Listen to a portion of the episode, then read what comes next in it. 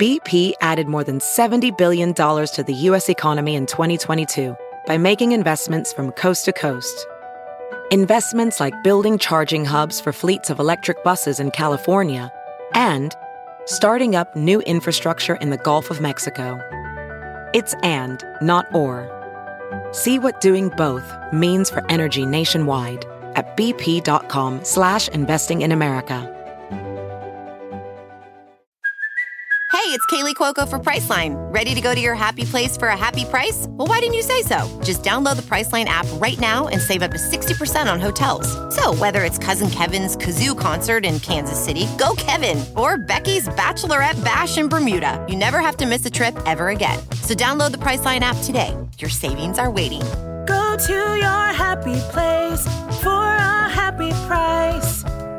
Go to your happy price, Priceline. The following podcast is a Dear Media production. I've got visions in my head. People tell me that I'm crazy. I tell them that's exactly it. I've got reasons for my absence. People tell me that I'll burn out. I tell them I'm not like the rest. But Hi y'all, welcome back to the show. We are in for a little little whiplash this week. Last week I said, listen, working on yourself it's exhausting. And that's because sometimes it is when I'm in a weird headspace. This week we are talking about habits and routines because we have the queen of habits and routines on the show today. Shelby Sacco, you guys know her as the Sad to Savage girl, TikTok star. She's just so cool and we got to like hang out and spend an afternoon together. She's so down to earth and just the most fun, like smart girl ever. I loved her. And you guys are going to love this episode. If you need that extra little like pep in your step, which is what I needed last week, clearly, then this is the episode for you. I'm a multifaceted woman. What can I say? Get you a girl who can do it all, you know? I do obviously love routines and habits and all of that stuff. Like, I love self development. I'm really into all of that. And this episode, I think you guys are going to love. Shelby is teaching us how to like actually set habits and routines and goals, if you will, that will stick. She's going through her whole thing. I mean, she's amazing. You guys are going to love it. We also recorded for her podcast that will be out in the next couple of months. So stay tuned for that episode. We talk a lot. So without further ado, I'm going to welcome Shelby onto the show. But as always, you guys can watch us on YouTube, leave a nice rating, review, subscribe to the show, follow us on Instagram, all the things. Love you guys so much. And let's welcome Shelby on to the show. Guys, we have Shelby on the podcast. Hey. We also have Coconut on the podcast because she is recovering from her surgery still and apparently needs to be sitting on my lap in order to take a nap. So, welcome to the podcast, Coconut. If you guys didn't know, she's my seven pound Morkie. So yes, she is named after the American Girl dog, dog Coconut. And unfortunately, everyone thinks that I just have like a white small dog named Coco, but it's so much more than that. It's so much more than that. You have a white small dog and then a white big Massive. dog. Yeah. It looks like that one just like grew. Yeah, literally, literally. And when he was a puppy, he was the size of her. It's bizarre. He's They're the biggest so thing ever. cute. His paw is bigger than her head. Like, it's really something else. Anyways, I'm really excited to have you on the show today. I'm so excited to be here. We just recorded for her podcast, which is Sad to Savage. So you guys need to go listen to that as well. This is going to be a great show because my audience, like, one thing about them is they love a good habit, they love a good routine. And we both are fans of Ed Mylett. I love him. I love him so much. you much. said he reminds me of your dad. He Oh my reminds God. me of my dad too. And Really? also, so does Adam Sandler for some reason. Okay, I love that. That's such a good crossover. That makes so much sense why we're similar to both be raised by like Ed Mylett type dads. Yeah, I was thinking that. I forgot to say that last time. That makes so much sense. My dad's like Ed Mylett, and also my dad's really like emotional, and Ed Mylett is emotional. And so he reminds me of that, but like they're very similar. Like when I listen to Ed Mylett, it's like calming because it, I, It's it's like home. my dad. Yeah, I love that. yeah. So, anyways, we're gonna be talking. I'm mad about so many things. Do you want to give a little backstory to your sad to savage? I was gonna say career journey. I've been using, you know, when you're like using words that don't make sense in anything just for fun all weekend, and like I just got back from Coachella and I have like no brain cells at all. So if I sound like an idiot, just know like it was supposed to be a joke like five days ago, and now it's turned into like I'm actually just losing brain cells. So, anyways, Every time I say a saying, I realize it's the wrong saying. Every after I like post it. that's why I'm like I just make things up, you know. I like that. But my name's Shelby Sacco, and I basically went on a journey going from sad to savage. It became a brand because I organically said I went from sad to freaking savage on TikTok, and then my entire career online took off. But in 2020, I hit my lowest point, which I call my rock bottom moment, where I was struggling really across the board in every single area of my life. I was living in my parents' basement. I had no, well, I was always living in their basement. I was a basement child, but I had no idea what I wanted to do. Oh, from nine to like 24, 23. But I had no idea what I wanted to do with my life. I was gaining a lot of weight. I'd struggled with disordered eating for like eight years and it was going, it was, I was really, really struggling. I didn't fit into my clothes. I hated myself, for lack of better words. I was so mean to myself. I just felt across, I was in a bad, really bad relationship, unhealthy little relationship. And I just felt like across the board, every area of my life was just so low which I'd never experienced that or felt that before. I've always been so social. I've always been so happy. It really was kind of like a shock. I didn't even know what, like, I didn't, my siblings had anxiety and struggled with anxiety and depression, and I never understood it. I was almost one of those people that was like mean about it. Like, I'd be like, why can't we just do that? Like, why are you anxious? Like, I didn't get it. Mm-hmm. And so I was in this completely new life for this long kind of time period that felt like it was just dragging out and I felt like it was going to be my life. And I started getting really dark thoughts and realized that my siblings could be experiencing those same thoughts or worse because they both two of my siblings, I'm one of six kids, were struggling with their mental health. And so that was kind of like my wake up call into wanting to learn how to change my life so that I could then teach them how to change their life. And from there I decided to read a book. And I I love that you're a big reader. Huge reader. I I love writing, but I hadn't read since like a required reading in college. Mm-hmm. And so I think I just went on Amazon and for some reason I chose the book The Power of Habits. And I like think back to it all the time and I'm like, why did that happen? Like this one small choice I can connect everything so beautiful and great in my life back to. But why I, I it was just meant to be. And so I read this book and I was like, whatever, I'm just gonna I'm just gonna trust it because someone did all the research and it, it's it looks it's a great book. I guess I'll just trust it. Like it it has to be better or bigger than my self doubts. And so from there, I started just waking up earlier and working out. And I got obsessed, like obsessed with the habits, obsessed with routines because I saw the results. And then fast forwarding to now, I think it's three years later. Oh my gosh, I have transformed every single area of my life across the board. But it didn't take three years to do. I will say that. It took like six months of like figuring it out. And then all of a sudden it was like everything skyrocketed, every area of my life, my confidence, my happiness. Now I'm at a point where my career's everything, every door has opened because I learned that habits truly do you can you can literally pick who you want to be based around strategically picking your habits. So true. I love that. So someone's listening and they're at their rock bottom and they want like the six month or however long it takes them like journey that you've had. What is the first thing you would tell them to do? The first thing that I would say is to pick one or two things that you want to focus on that are not huge, like small things that are realistic and that you can keep sustainable within your everyday life. I think everyone wants to wants to change their life, wants to be unstuck. And it's that aspect of like you see other people's lives and you want to copy it. So you you turn around, you look in the mirror, you're like, oh, I need to work out five times a week. I need to wake up early. I need to do this, this, this. I need to all these things. And then you set yourself up for failure because no one can realistically adopt an entire new life overnight. And so I think that's where people go wrong because they get frustrated and think that they can't achieve that or can't do those things because they didn't do it on the first try or because they didn't do it when they had like a hundred expectations for themselves. So I would say to start with one to two small things that you want to start adding into your life. So for example, if you wanted to wake up earlier or you wanted to start working out and say you wake up like when I started, I would wake up at like 8:55 to 9 and I worked from home. So my call would be at like 9 a.m. I would literally, you know, when you're on like a Teams call or a Zoom call and like if you don't hang up, you're just still there. And it's um, we would record our company calls, and I would just literally still be on there for like an hour because I'd fall back asleep. And I'm like, what? The? I'm like, oh my god, that's so bad. And so I was like, I need to like wake up. That was the first habit, waking up a little bit earlier. And so I woke up just a little bit earlier, and then I would start going on a walk in that time because I hadn't worked out and I wanted to, but I knew I wasn't comfortable going in a gym. I knew I couldn't just like all of a sudden work out five days a week. My body zero to Could- 100. yeah, I couldn't do that. And so I was really realistic. And I think that's why that approach, that new way of looking at habits and actually changing my life, why it was so successful for me. Because I wasn't setting this unrealistic expectation. So, say you want to wake up earlier And I think people, or at least what I've seen from my audience at first, is they'll be like, "Oh, you're in the 5 a.m. club," because I'll wake up at 5:20 a.m. every day, and they're like, "Oh, I want to do that," and they'll try to go from like 9 a.m. to like 6 a.m. or 9 a.m. to 5 a.m. And your body like can't do that, and and you experience so many things that are so overwhelming that if you take a step back and go, "Oh, I'll just wake up 15 to 30 minutes earlier," and you teach your body that, and you don't overwhelm it, you'll get a little bit sleepier, but it's not a three-hour gap. Where like today, I'm waking up so early to go on an airplane. It was actually the same time I normally wake up what I'm trying to say is like if you wake up super early for a flight and you're like dying the whole day, Mm-hmm. that's what it feels like. But if it's just 15 to 30 minutes earlier, it's so much easier and that's how you can make it sustainable and then slowly build down. So my advice would be starting with one to two small, small things and not setting this insane expectation for an overnight change.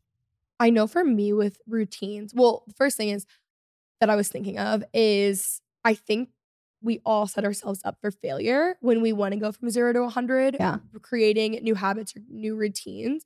Like, you can't be someone who's never had a morning routine or never just never like had consistency and then all of a sudden expect to be like a 5 a.m. club person or like what is it, the miracle morning routine? I feel like it's really scary if you go from like zero to 100 because you're either going to burn yourself out or it's just not going to be good for you. You're setting yourself up for failure. And you further disassociate or not identify with that person. Yes. And then you actually hate it. Whereas I think it's way better when you're slowly incorporating things into a morning routine because then over time you end up loving it. Like the feeling of it is like addicting and then you're going to want more. So then you're eventually going to get to the routine that like is your ideal routine that you wanted with things that you know work for you. But you're actually gonna like it. And so that's gonna make you, even though I'm not someone who's like leaning on emotions, I actually think it's like discipline over motivation. But I do think it makes it a lot better when setting routines. And it's also, that's like the first step. So it's like setting yourself up for success. I love, I love that. So I teach a six week class, and in it, I talk about how my morning routine has like 10 steps. I have a little day before my work day starts, like a three hour morning routine. And that's like kind of insane. Like when people make TikToks, like Ed and they're how he has three days in one. I love that. I love Yep. that. I always, I'm always like, okay, it's just a new day. It's 12 o'clock. It's a new day. Yep. But when I tell my class, I'm like, that, like comparing, being like, oh, I want a morning routine, and looking at me and being like, oh, I want to do that. That is the exact zero to 100 because this was like a three year development. Where if you start small and you say, oh, I want to do these three things in my morning routine, and you get it down, you realize that you're not forcing yourself. It's not something that you have to do. It's something that you get to do and something you look forward to. And then it's easier to then go, okay, I want to wake up just a little bit earlier to add in this. And you like it. It's like, it's more of who you are than who you're forcing yourself to be. This show is sponsored by BetterHelp. I know I have talked about this on the podcast many times, but a huge part of growing a relationship with yourself, becoming more independent, just becoming a more empowered version of yourself is doing things that you need from yourself, right? So for me, that is therapy. It is so easy for us to focus on everyone else in our lives and just give and give and give and then completely ignore ourselves and give ourselves nothing, right? Like I hit a really really low place a couple years ago and therapy is what was able to help me pull myself out of that. I learned the right like coping mechanisms, I learned boundaries, and honestly more most importantly, I learned how to give myself like what I need from myself. Like there's no guidebook to life. We don't have all the answers. We don't know how to deal with things, especially as we're growing up, because like we've really probably never experienced a lot of these things, right? It's just really easy to get caught up in basically what everyone else needs from you and never take a moment to think about what you need from yourself. So I love therapy. I cannot recommend it enough. It has helped me grow my relationship with myself more. I am a way more empowered version of myself. I have learned so much about myself. I understand myself better. And by all of those things, I'm able to be better in every aspect of my life. So, better to myself and better for all the people around me. I am such a huge fan of therapy. And more specifically, I'm an even bigger fan of BetterHelp. It's what I'm constantly recommending to y'all and to the people in my own life that come to talk to me about therapy. I'm the friend that everyone asks about it because I obviously talk about it all the time. So if you were thinking of starting therapy, give BetterHelp a try. It is entirely online. It's designed to be convenient, flexible, and suited to your schedule. Just fill out a brief questionnaire to get matched with a licensed therapist and switch therapists at any time for no additional charge. Find more balance with BetterHelp. Visit betterhelp.com slash Kenzie today to get 10% off your first month. That is betterhelp, H-E-L-P dot com slash Kenzie. I'm Sierra Bravo, and I'm the narrator of a brand new, first of its kind sitcom podcast called Popcorn for Dinner. This show has everything a sitcom should relatable problems, wacky characters, and even a will they won't they. It's comfort listening at its finest. And there's even a laugh track. But don't worry, you get used to it. Popcorn for Dinner, a brand new sitcom available wherever you get your podcasts. when you're talking about like okay you become the person that you want to be through habits which is like fully completely true and i talk we also talked on your episode about like being a big thinker i think the more confidence you build over time with these the more you're able to think big for your life and you're it's like you're expanding your vision for your life and like the things that mm-hmm. you want because you have that confidence over time and you know that you can do it And you see more opportunities. yes and more positive perspectives based on that confidence. I think habits literally are like the key to everything. Like Yeah, the key to having anything that you want in your life across the board and just figuring out what habits it is, it is that you want to create or what ones that you want to change to specifically get you there. I also like that you said you believe in discipline over motivation. I literally hate the word motivation. I think Me it's too. I think it's so fake. I think it's a I think it's an excuse without people realizing it. It's an excuse because I didn't realize that it was an excuse. yeah But what I like to talk about too within discipline is the aspect of willpower. Have you ever looked into willpower, like the studies not behind really it? i don't think so So every single day when you wake up, you reset your willpower. So if you picture like a cup filled with water, that's what you get at the beginning of the day. And by the end of the day, you've completely depleted that cup. So you no longer have willpower. And that's why typically people have bad habits at night, like eating late at night or late at nights when they reach out to their ex boyfriend or they don't follow through and do the laundry like they said they were going to do because you actually depleted all your willpower. And so, what's so cool in the relation to habits, opposed to throwing out motivation, is that when you form a habit, like my 10 step morning routine, none of that depletes any of my willpower because those are my habits. Those are so easy for me to complete because it's as natural as like me waking up and brushing my teeth. It's the mm-hmm. same level. And so when you create habits, strategically what you want, that's no longer taking from your willpower. So then you still have that reserve throughout the day for other things that come up.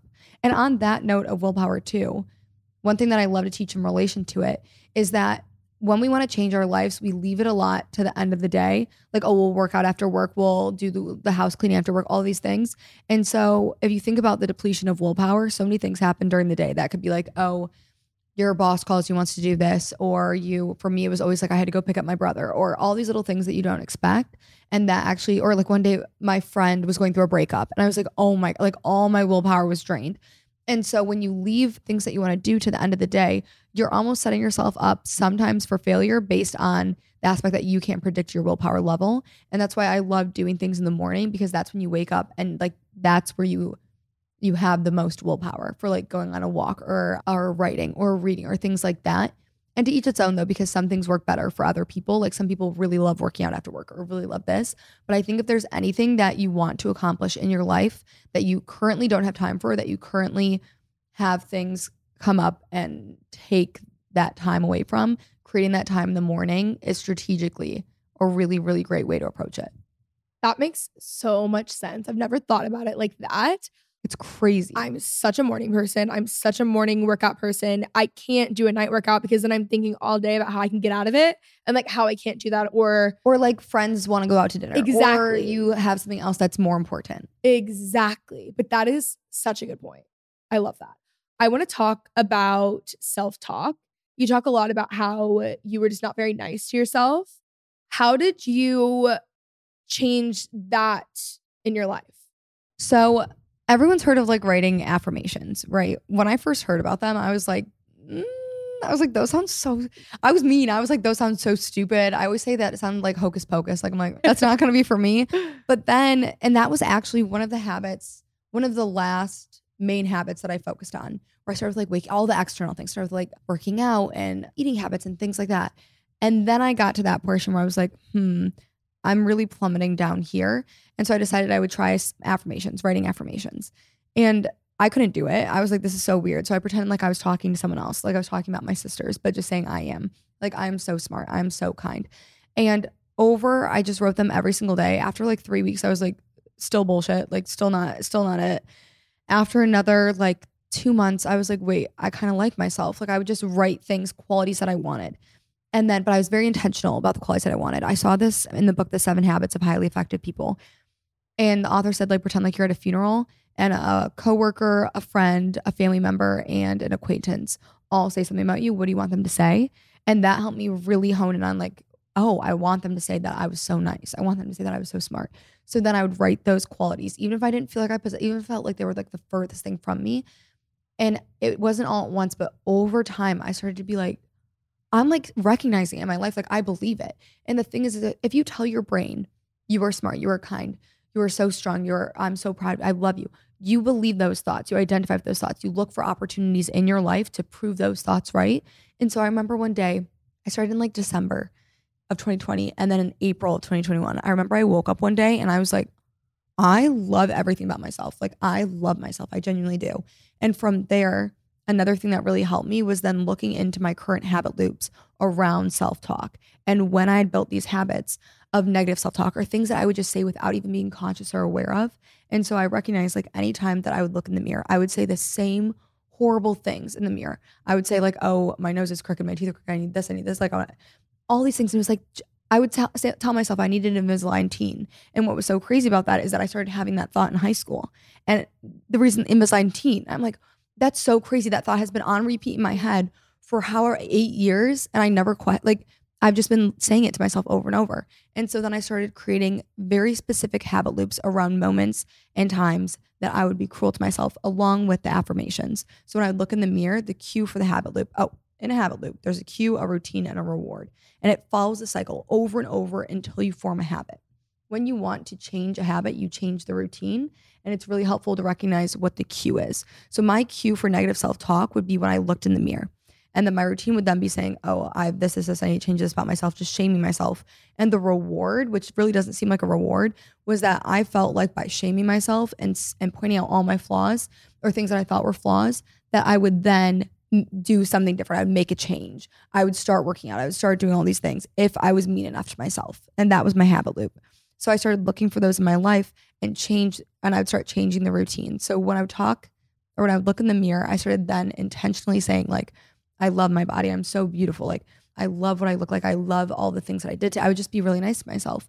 And now after practicing that, and it, it was not natural at all. It wasn't like I would just be like, it was like kind of forced at first. Like I, I'd force myself to say those things. Now I'll look in the mirror and it's like, I just love myself. Like I never, I don't say anything bad about myself. I don't think anything bad about myself ever because I really do think of the way that I started affirmations and the way that I hand picked or I looked for those moments that I did it so that I could actively change those habit loops. Another time that I did it that was crazy is after looking in the mirror when I would get in the shower and I'd be naked. And what I started doing was I created a new habit loop of no matter what, anytime that I'm in the shower. So the cue's the shower. The routine would be I literally just say, I love you, I love you, I love you. Like I love myself so much. I love my body. Like over and over and over. And so when I'm showering, that's all I think about now. I'm like, I love myself. Like so fun. And then the other habit loop that was really apparent to me that I wonder, I would feel like this one would be fairly universal, is I would lay in bed at night and scroll and just see everyone else's lives and see people with like uh, like the Victoria's Secret models on Instagram type vibe, or people with all these these things that I wanted, this life that I felt like was so out of reach, and I would compare myself to them. And it was the same thing every single night, that comparison. And so before bed, what I started doing was I started not going on my phone and I started talking to myself as if like I was having a sleepover with my sister. Or and that's how I started at first, which I think is really it's nice because it rubs off in every way now. But I would say like I love you, like you had a great day, like and I'd focus on that, giving myself like positive thoughts before bed and changing that habit loop. And now what's so cool is I didn't I didn't intentionally plan this, but whenever I do have a sleepover or whenever I'm with my boyfriend, it's like that way that I talk to myself, I'm then talking to them. I'm like, you did so many things today. Like, how's work? Like, you're so smart. Like, you're so good at your job. And it's so cool because I feel like that small habit that I have with my boyfriend now, it's, it like really does strengthen our relationship because it's like an intentional time that even if we're busy during the day or like we don't talk or like we're just tired and going to bed, it's that intentional time of like, I'm so invested. I think the world, like just showering them with love that I love how that habit plays now into other areas it's interesting because there's a lot of like parallels between affirmations and like positive reinforcement, which yeah. is like how you train a dog oh, or oh, literally people use it relationally. And it really is so similar, but you think like, oh, if I shame myself into it, like nothing, I don't think from my experience in life, I don't think anything positive has ever come out of me acting out of shame or fear. It all has to come from like a healthier place, or at least I've maybe gotten to a healthier place and been able to switch it. But I just think like you don't actually like shame yourself into something and then it like works out long term, you know? So, or it actually even like works out at all, right? So it's interesting because it's like the nicer you are to yourself, I feel like it again goes up everything is like I feel like today is going back to like the relationship with yourself, but the nicer you are to yourself, like the more changes that you will make because you do love yourself and you do want to give yourself the best. And you want to show up for yourself. Yeah. Have you heard of the book Daring Greatly by Brené Brown? Yes. Yes. Love. I love that book and I love how it talks about shame. And there, so I'll look up habit loops for everything and things that don't apply to me because I feel like it applies to a lot of people and I want to be able to help. But things like people struggling with drug addiction or addictions or gambling addiction or drinking addictions and things like that. And one of the biggest things is that shame is so hurtful in that journey or of that that that change or, or seeking growth from it. And the reason why is because when people say things like, oh, if you smoke one to a smoker, if you say like, oh, you smoke cigarettes, you're gonna die, you're gonna give yourself cancer, you're gonna uh, it because it's so so crazy, it actually makes it worse. So like if I were to say that to myself, it would make the addiction the thing worse because then I would just further I'd be like, those things aren't realistic. They're not approaching right now. I'm not going to stop doing it. It just is not correct in the brain, the way that the brain processes that information, which I think is really root, rooted in with shame the same way, where if you shame yourself enough, you think you're going to do it, and it's the opposite. It's pushing you the other way. That also makes so much sense. It's crazy. The biggest habit I actually think that changed my life would probably be self love. And I think it's crazy because I didn't value it at all until I was already in a place where I was like, oh, my life's getting so much better. But I think that everything comes back to the way that you think about yourself, your life. It impacts your perspective. Like you can, I feel like I've been getting like very much in like, not la la land, but my sister's very much into like, we're in different timelines, we're in different, all that. And I've been getting really into it because I'm like, oh my gosh, like you can choose what world you literally live in. Like your perspective once you learn that you can become aware of your perspective and change it, you can literally handpick anything that you want in your life. The way you see life changes, the way that you see opportunities changes. Everything like you can create a whole new life for yourself based off of that perspective and switching it into choosing a positive perspective. I tell myself my affirmations every morning, I'm actively choosing a positive perspective.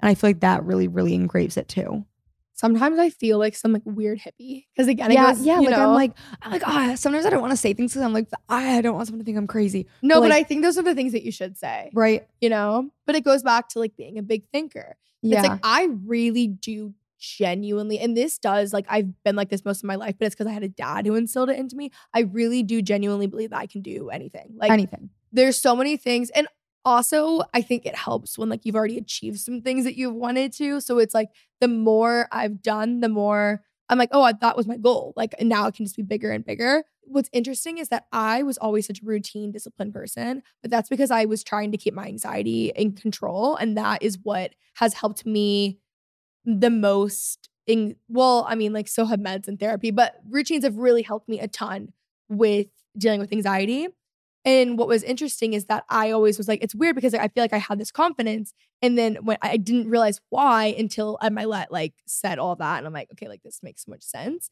But from doing that in a way. And that wasn't from a when I was doing it, I was so young. I wasn't even really actively thinking. It was like my dad being like, this is what's gonna help your anxiety. And so I was like, oh, I'm helping myself. You know, it wasn't yeah. like I was doing it. I was I was too young to like hate myself yet. You know what I mean? Yeah. So it was like from a good place. I got very lucky. And then over time, I was like, this is where like the confidence has come from.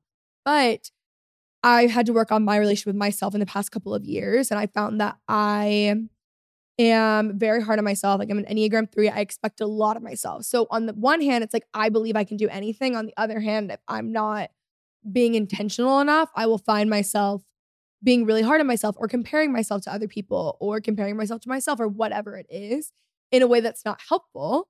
But it's interesting though, because I would not have ever told you that all those things were connected until I got older and started like consuming content like this because I didn't realize it. So in the same way, it's like your relationship with yourself, like it is the basis, and people will say that, but you don't realize how much it actually really does control and affect every single other aspect of your life. So something that you said, advice that I have for anyone that struggles with this is we really are so similar, but I I expect so much of myself. I have Yes, this is what I wanted to say. I have insane expectations. I'm very hard on myself.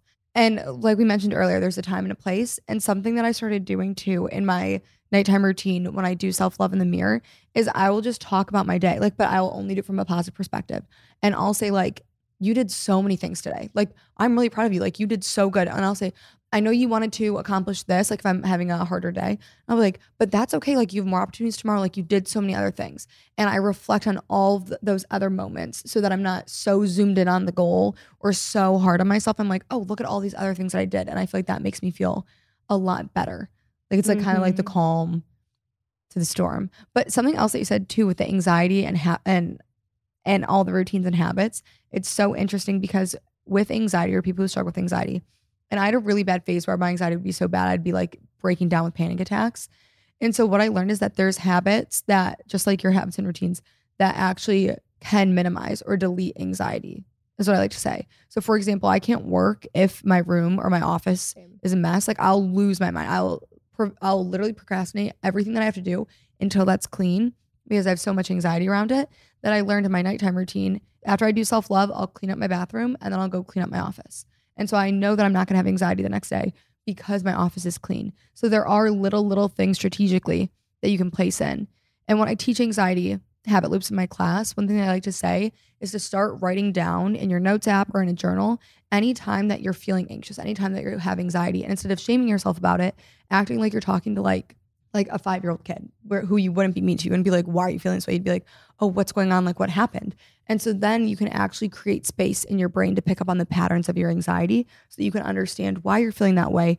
And from there, once you have a list and you can like kind of pinpoint and be like, oh, you can zoom back and be like, here are things that I can do that are actually going to help my anxiety, opposed to people being like, oh, don't be anxious or you're going to have to get over it. It's like, no, there are things that once you find out why it's happening, you can go back and find those habit loops that are triggering it. And it's it's actually really cool because I feel like it relates in my head a lot to like body image and things like that, but it's it's usually not what you think it is. It's something else that's causing it and we're so zoomed in that when we pull out and have a different perspective, then we can actually start making little changes on the side that create big results when it comes to things like that like anxiety. And for me with anxiety, like over the years, like my house always has to be clean. Like even there are packages on my front thing when you walked in, and I'm like, I, it stresses me out. Like everything has to be clean. Like I've always know because I've known that about myself because I don't want to get into a worse anxious spiral. And like I'm not using anxiety like I have clinical anxiety. Like this isn't just like oh I'm anxious. Like, but it's like there are certain things that I was lucky to be taught as a kid because I had a dad who also has anxiety. So it was the, exactly things like that were the entire reason why I was able to like feel better or to not always get to the place where it didn't work every single time, but it did for the most. It, do, it does Yeah. for the most part, honestly. I love that perspective too, that it doesn't work every single time, but there are things that you can still do. Yeah, I- in your day to day, and anyone should do that. If like certain things don't make you feel good, you should not do them. Like you should have something else in place. You know what I mean? And I do think that's an act of self love. doing things for yourself, showing up for yourself, choosing yourself. Another small way, I know we were talking, I can't remember if it was this episode or mine, but you were saying that like committing to yourself and showing up for yourself and trusting yourself, like it's so important and that grows confidence. But one thing that I was thinking about is there's small ways to build up to that, small little habits that you can implement because a lot of the times we we break that trust by saying, "Oh, I'm going to go work out," and then we don't. Or, "Oh, I'm going to do this," and we just don't do it. And so we we further identify with not doing what we say we're going to do, not committing to our choices. And so I struggled with that. And what I learned is that it's the little, little things you need to show up for yourself in. Like if you say you're going to do the dishes after you eat, that is huge. Like that's starting to teach yourself to commit to it. And it, the stupidest thing triggered it for me where I was like, I had hot sauce on the countertop and I was like, I'll wipe it up later. And then I was like, I'm not going to wipe it up later. I'm like, I should just do it right now because I never, I never did. And that realization was like everywhere. Like all of a sudden, I'm not putting the toothpaste cap on my toothpaste every time I do it. Like, and I'm like picking up and I'm like changing all those little things. And that gradual, like consistent choice that I was able to do that was realistic and I could make it sustainable. It wasn't like this huge change. It was just something I was becoming more aware of. I feel like that played into actually committing myself in so many other ways where then it's like, I'm doing laundry. Oh, I'm cleaning my house on this day. Oh, I'm doing this. It like grew a lot bigger because I learned how to actually like what were the little moments that mattered and how to grow and get up to that point, which I think is interesting. I really think your life changes when you start focusing on the small things that are actually sustainable, that can actually be who you become or who you gradually grow into. We are all in for a treat because support for today's episode comes from Jenni Kayne. Y'all, I am obsessed with Jenni Kayne. I love every single thing that they carry. It makes me feel like I'm living my dream of living in an Nancy Meyers movie. It's also stuff that will last like pretty much forever. I'm all about like investing in an outfit that will actually last. And that is why I'm choosing Jenni Kayne. I love their sweaters. I'm obsessed with their sweaters. But I also really love on the website, I was just looking because, you know, doing a little bit of shopping. Um, I was looking at their spring edit and their dresses are amazing. Their sandals are so cute. Everything is so stunning. Like, think minimalist meets luxury. It's classic, it's comfortable, it's California inspired clothes. They have the cotton or cashmere knit sweater that you're just obsessed with. They also have like the flowy summer dresses that you literally never want to take off. I am obsessed. And also, great gift for Mother's Day, just saying. So, when it comes to investing in an outfit that will last, I will always choose Jenni Kayne. For a limited time, our listeners get 15% off their entire order. Go to jennikayne.com and use code I love you to get 15% off. That is Jenni Kayne, J E N N I K A Y N E dot com. I'm obsessed with Jenni Kayne. If it were up to me, the whole world would we would be living in like a Jenni Kayne universe. You know what I mean? I love this stuff. I have a sweater I'm wearing around the house nonstop right now. Obviously, I'm in Texas, so it's a little bit warm out. I'm not really wearing it outside, but I am wearing it every single day inside. It's so cozy. It's amazing. It's like a dream. And no matter the season, the dresses are the it item and you will get compliments. The Riviera slip dress is the definition of luxury. The Cove dress is also amazing. It's so effortless to style. Whether alone or pairing it with a lightweight sweater, they are guaranteed to be worn on repeat. Find your forever pieces at jennikayne.com. Our listeners get 15% off your first order when you use code I love you at checkout. That is 15% off your first order. J E N N I K A Y N E dot com. Promo code I love you. The brand go to for all season staples. Treat yourself because you deserve it. Also, this discount code is a limited time only. Jenni Kayne doesn't have a ton of sales. So, again, jennikayne.com. Use code I love you at checkout for 15% off your first order.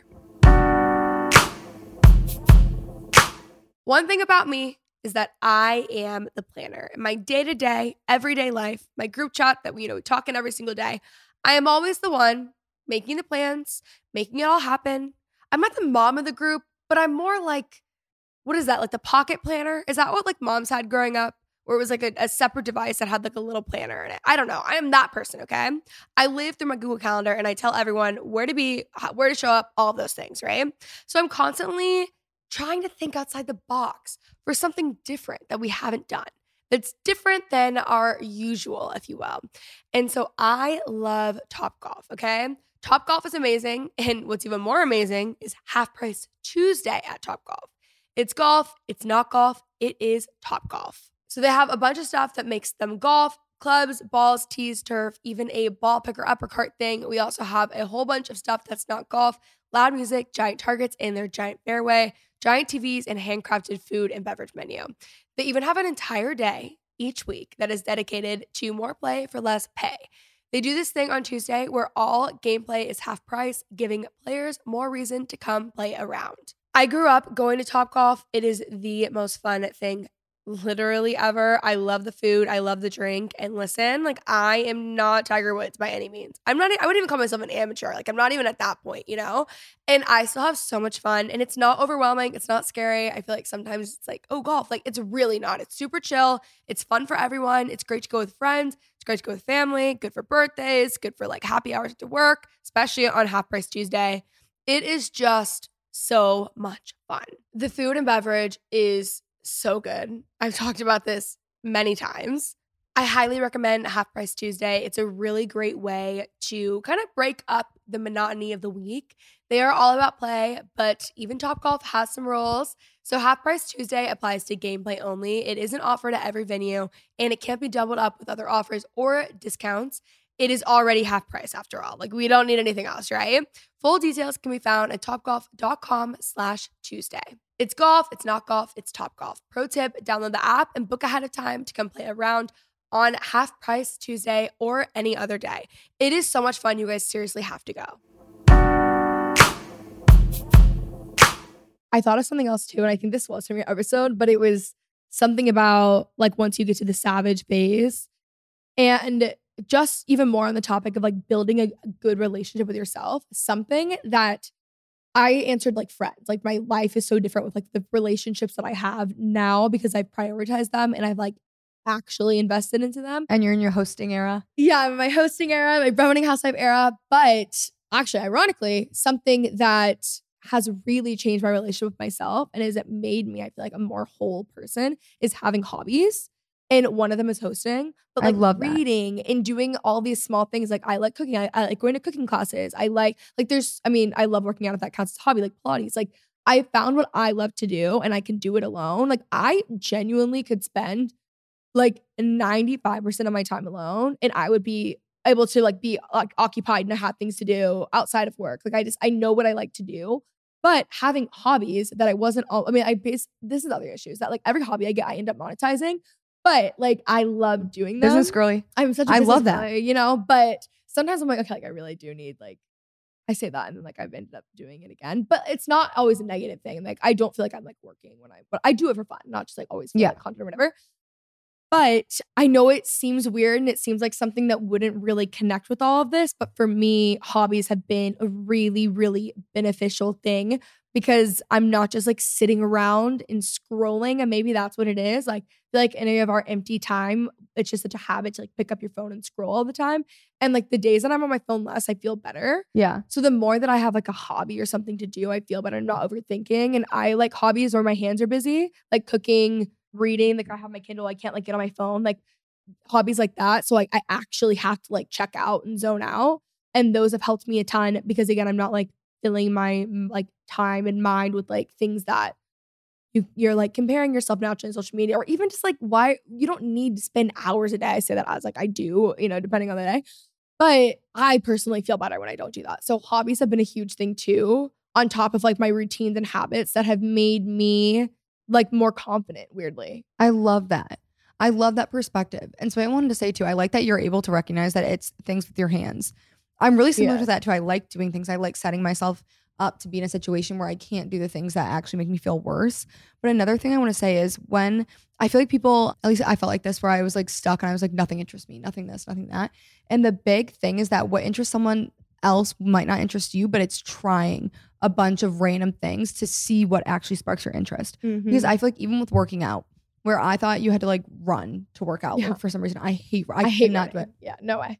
I'll test it like every like three months. I'll try Me to run a mile, and every time I'm like, I don't like this. No, Macy and I, same. We keep going through phases. We're like, we're gonna try to be a runner, and every time I hate it, but every time I try it again, I, it. hopeful. I'm One like, day it's gonna be me though. okay. That was me with olives for some reason. Like I would eat them every time I saw them, but I knew I hated them. And then one day I'm like, these are the, my favorite food now. So maybe it Oh. will happen. Yeah, maybe. But I also like to like try to run sometimes to see if I ever needed to run away from someone if I could do it. yeah. So at the very least, I'm like, okay, that's fine. But I thought that like to be a workout girly, I had to run. And then I was like, wait, I literally don't have to do that. I could try a hundred other workout classes. And so then I started doing that. And then I found I hate yoga, which I think I just don't. I like things that are mindless. And I, I don't know. I didn't like it. I went to dance class. I hated it. I couldn't do the steps. But I realized that I love strength training because it's very mindless. Like I can do it and I don't have to be like count like my workout class, we don't usually have to count reps, or if we do, I literally just stay at a position for like 10 minutes. I'm like, oh shit, I forgot to count. But I like things like that. And it's like the same thing with hobbies where someone might be like, oh, maybe they try cooking and they're like, this is overwhelming, this is hard. And then they try baking and they're like, oh, I love this. Or they try something else. And it's like finding, trying new things to actually find the things that you like or that you're interested in. And just if one thing doesn't work, it's like, oh, that's just not your thing. And that's fine. It's just trying more and more and more. Like my sister started trying to make jewelry as a hobby. And I swear, her basement, she has a huge craft room. And all of a sudden, I don't know how much money she spent on beads. Her whole wall is like all these different bead options. Like, she's like, You want to make bracelets tonight? And it's so funny because it's like the most random hobby, but she loves it. And it's something that, like, now, anytime someone like gets engaged or married or someone's birthday, we're like making them. I know I can go make them like a handcrafted gift, but it's fun, right? Like, just finding something that makes you feel good that then you can put your time and energy and effort into and take it away from those things that aren't serving you.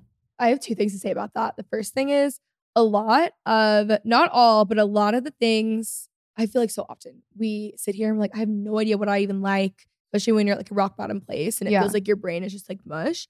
go back to the things that you like doing as a kid or the things that you wanted to do as a kid. And I have found so many things that I love doing now are the same. Like I grew up reading Junie B. Jones and Nancy Drew. Like that was I was obsessed, and I'm like a cross between the two personalities. But a lot of the things I like doing as a kid are the things I like doing now. And then also, my friend TK years ago, I have talked. I don't know why I always go back to this, but because it was uh, clearly very helpful. We used to do like morning meetings, like once a week, and we would like talk about stuff and like whatever. In one week, we would give ourselves assignments, and she was like, "I want you to." I don't even know why. TK is just very like. Like, I like doing that. this, I you always give people homework. I like that. Yeah, see, I like sessions homework. Yeah, I was such I was like that kid who like wanted homework. Like I, I got extra homework because it's so embarrassing. Wait, I was the person that sat in the front and was like, I No. got taken in the hall and I was told you can only raise your hand twice a class in college. In college, I'm like, are you Stop. serious? That's She's like, crazy. if no one else raises their hand, I'll call on you. I'm like, okay, yeah, fine. But I'll I'll be ready for you. I'm like, mm, okay, fine. That's crazy. No, they would like give me extra assignments in like elementary school It's so because I would like finish and then I like I did an entire assignment on the guy who killed Lee Harvey Oswald, who killed JFK. I was talking about this last night. I was in second grade. I was free to roam the internet on that stuff. Isn't that crazy? That's That's, so- so, oh, inappropriate. Are But you into criminal justice? Yes, but I was like, I mean, I think it's I think the connection to JFK was because he was assassinated in Dallas. And so I was like really Oh. interested. Like you can you drive over the place that he was shot like often. So I think that that's where it came from. But yes, I am. And I'm also just interested in American history in general. We have a lot of similarities. For some reason, I love American history, but No. then again, I don't even know when the 20s or 50s. No, like. I love American history. I'm not saying I'm like good at it. You know what I mean? okay. Like I'm interested though. Like Yeah. any documentary, I'm there. I do know like decades a little bit. I do know decades like more, but I don't. But you know why I know decades? Really big tangent because of American Girl doll. Because every doll had a decade. I was so obsessed with it. Kit Kittredge was mine. 30s, Great Depression. I, like I was, and to this day, my I mean I'm not in school anymore, but I tested better in that decade than any other decade for the rest of my life in school. Isn't that crazy? That's so funny. American that makes so much sense, though. It really does. Kit Kittredge. Anyways, the other thing I was going to say is oh, the list. Okay, so throughout the week, this is another homework assignment. I've given this before, I think, on the podcast, but write a list of things that drain you and then things that recharge you. Oh, I love that. So when you're going throughout the week, it's like I've noticed like friends that I didn't even realize were draining me. I'm like, I don't feel good about after that. Or something I didn't even notice, or something I wouldn't even maybe think to do again that was so small. Because when you realize that things that refuel you, like we we were talking about how we don't like motivation, it's all about discipline. But when you are disciplined and in your routine, you're constantly doing things that are refueling you, it combats being burnt out. I'm saying that now from a place where like I actually do feel burnt out right now, but like no one's perfect. So I would make a list of things that recharge me. So things that recharge me, all of my hobbies, reading, cooking, hosting, my my close friend group. I found now in the phase of life that I'm in, if I stay home all weekend because I think I need to recharge that way, that actually drains me more than if I were just like go hang out with my friends, like because that refuels me more at this time. It changes throughout time. Like in LA, I needed to be away from all those people. Like it was just too much going on in order to recharge. That also helps. And I think it also helps if you are lost and you don't know what you want to do career wise, hobby wise, just like day to day. I think that list helps a ton. And you're not really leaning on emotions as much as you're just like getting to know yourself better. Okay. I feel like we're so similar, but I feel like you have so many answers that I've been like in this now stage in my life needing.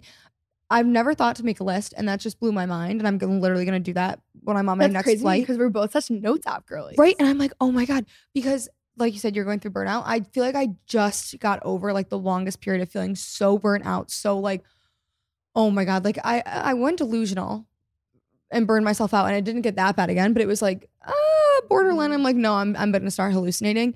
I literally almost called the cops on my neighbor because I thought that they had someone like locked up in their house, and I literally just hallucinated it. And then I was like, because I studied criminal justice, I'm like, ah, they're just nope. I'm like, wait, maybe I didn't hallucinate yeah, a whole thing. But I was just getting over my burnout. And now looking back at why I feel like I'm doing so much better is because I've started to realize like I've started spending way more time with my boyfriend, way more. And not to say like, oh, you got to, because we would like not see each other for like 10 days. And I wouldn't text him back or talk to him. So i- it's Yeah. not like crazy I'm with him every day. It's like I probably see him two times a week now, but it's Yeah. way more than before. And I'm investing in like spending time with my nephew who's three months, so Yep. cute. And all these things that like now I'm feeling so much better. Like all of a sudden I've been working on the downloadable of my version of my class for months. And now I'm like, wow, like I'm so excited about it. I'm so like it's so much easier to show up for myself now that I have these other things that are also Mhm. happening. I'm an extreme person. So like if I like something, I can't just like it. I'm obsessed. Like I am like I need everyone to know like I'm just very extreme. So with work, when I talk about like I went through a really bad burnout thing, but I started doing this stuff when I was 16. Yeah. So I feel like I already did that where I was so burnt out and then I just started to like hate everything in my life. And then over time, I've just realized the things that I have to implement in order to like feel healthy. And also, I will say, like now living in Texas, it's a lot easier because like everyone here, people have jobs and they also have a life. Like they're also their own person. And in Los Angeles, especially in like what I'm doing, like what we're both doing, like you are your job. And so I was able to like separate them, which ended up making me a lot better at my job, in quotes, because I was a happier person and I had interest. Whereas before, I'm like, I had nothing to talk about anymore because I don't have anything that I'm interested in besides this, you know? So it's just like finding things for me that has helped is like that refuel me in having. I don't really believe in balance because I think it's just you have different priorities at different times. Yeah.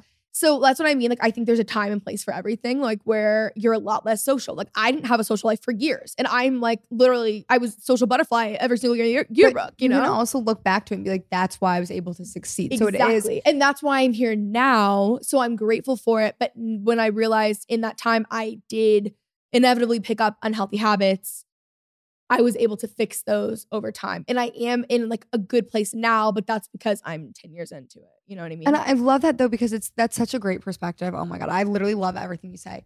But that balance isn't actually balance. It's not the same Yeah. thing for everybody. It literally is always changing. And as you grow, you look back and learn so much more, and then can reevaluate and then like keep evolving. someone gave me this analogy too, and I'm really gonna mess it up, but it was like a teaching in my college. And this girl came in who's actually an entrepreneur and she's very successful. And she came in and was explaining how balance actually hurts you because like if you think about like a scale when it's balanced like nothing's doing well you're you're just kind of like subpar at everything because it's even it's balanced like nothing's shooting up you know Yeah. and it's like I actually agree with that. Like you, because in everything you have to make sacrifices in order to have. I mean, I don't have a marriage. I don't know how to have a healthy marriage. You have to make sacrifices. Like you're gonna lose different things in different points in your life in order to make other things better. But I think that that is the point. Like over time, and all of those priorities will shift. Like we don't have kids. Like we'll eventually, you know what I mean? Like yeah. but I don't think I think living a life that is perfectly balanced actually held, holds you back. But when people are talking about balance, I do think they're more really more so talking about priorities and changing those versus like everything being in perfect balance. I think when everything is in perfect balance, you're never gonna like move forward. I love that. That makes so much sense. I've never heard that analogy, but that's amazing. But something I want to say, okay, I always say this thing, and I, this is the way that my brain thinks, is I think in like yin and yang. How if you want something, there is an opposite to it. So like when I was building my businesses, which ultimately let me quit my nine to five, which uh, like led me to own my second, like all these things, I would sit in bed on Friday night and be like, ah, like I'm kind of sad. I'm like, oh, like I want to hang out with my friends. I want to do this, I want to do that. And I would tell myself that it's not time for that because that that's the whatever the one the bad one is that's the bad aspect to tomorrow i'm going to wake up and literally create like continue to build this life for myself and so it's like sometimes we have those like moments that it makes it's like worth it there's like a, a Mhm. balance to everything but that balance obviously was not equal for me it was like every second of my life was given to that and there were bad moments for it but it did the way that i was able to balance it in my head really really worked out for me i Yeah. like the aspect of yin and yang That was me all of high school and college. Like I so I isolated myself a lot, but it was good. I was like, I don't want to go out all the time. I don't want to go do this. And now I'm like queen of going out. I'm literally out all the time. But I also am not in college anymore. So like it makes it easier. I had more time to open up. But I was like, I'm sacrificing now to then. Like I I moved out of like high school early. I graduated early. I moved like I did a lot of things. I missed out on a lot of things because I like knew what I wanted to do. You know? That makes a lot of sense. And I like that you just said like isolating yourself because you know, okay, I always see these freaking graphics on Instagram that are like disappear for six months, disappear for one year. And I'm like, oh, you don't have to disappear. But when people want to change and grow, something that kind of keeps you stuck is you stay in the, those friendships, you stay in those choices. Like your friends are going out every Friday and Saturday. And then because you're stuck in those choices, it's like, you justify, oh, I have to go out or I want to have friends or all these things. And I think there is a level to isolating yourself to a degree Agree. where you're like, okay, because you're I'm- separating yes. I'm focusing on me, and those choices aren't the choices that I want to make for my life, which I think is so interesting with friendships. Which, oh, this, oh my god, in my episode, I had this thought that I wanted to bring up to you that you said, and it finally just came back to me. But you were talking about how cutting friends off or like separating yourself from friends, and then you were saying like, oh, it's like harder to isolate or like you're a hun- zero to hundred, like in with the friendships. I have a really easy time ending a friendship because what I realize is that like if I want a life, the five people closest to you dictate like who you become. And if I see these qualities that I no longer want in a friend and I'm not like, oh, bye, I'll never talk to you again. It's like I have to think like, who is that going to help me become who I want to be or is it not? And what's so interesting is any time that I've done that in my life, I've taken out time for those people and I've replaced it with time with people who have made like drastic changes to my entire world. So I think, wait, now to loop back, the isolating aspect is so important to a degree to know that you need to choose you and your choices in your life and separate your choices from someone else's life because what they might be doing or what they want for their life really isn't the same that you might want or the direction that you want to go. And so separating yourself is going to help so much to actually achieve that to set yourself up for success. Because like to make a change, you have to do different things. And so maybe you are in a period where you're going out and doing other things, and that's good, and that's what you need then. And then it switches. What I will say about friends, I said earlier how it's really hard for me to like end friendships.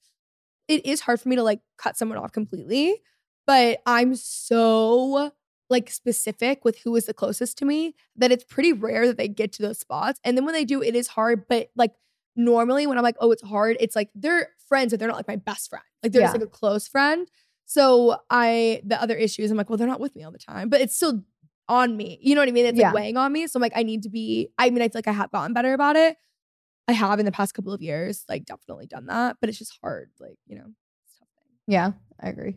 Okay, so we've been talking for a while. This has been an incredible episode. Thank you I so much for coming on. Like, I- so good. I feel like I've learned so much. I literally I could talk to you for hours. no, we had we recorded such a good episode. Also, this is a swap. I feel like I've already said that a bunch of times. So if you listen to this episode, you really go need to go listen to the other episode because we reference a lot and it'll make sense what we were talking about. You know, maybe listen to that one first and then this one. But yeah, where can they find you? I'm on TikTok, Instagram. I teach healthy habits and routines across all platforms. My username's Shelby Sacco five, and then I also have my podcast, which is Sad to Savage, where I focus on habits and routines. Yay! Thank you for coming on. This is a great episode. Thank you for having me. I loved it. Yay! I loved it. All right, guys, thank you so much for listening. I hope you guys have a fabulous Thursday. Don't forget to follow Shelby on everything. Go listen to her podcast if you guys like this one. I will be on there shortly. Love you guys so much, and I will talk to you next Thursday. Please note that this episode may contain paid endorsements and advertisements for products and services. Individuals on the show may have a direct or indirect financial interest in products or services referred to in this episode.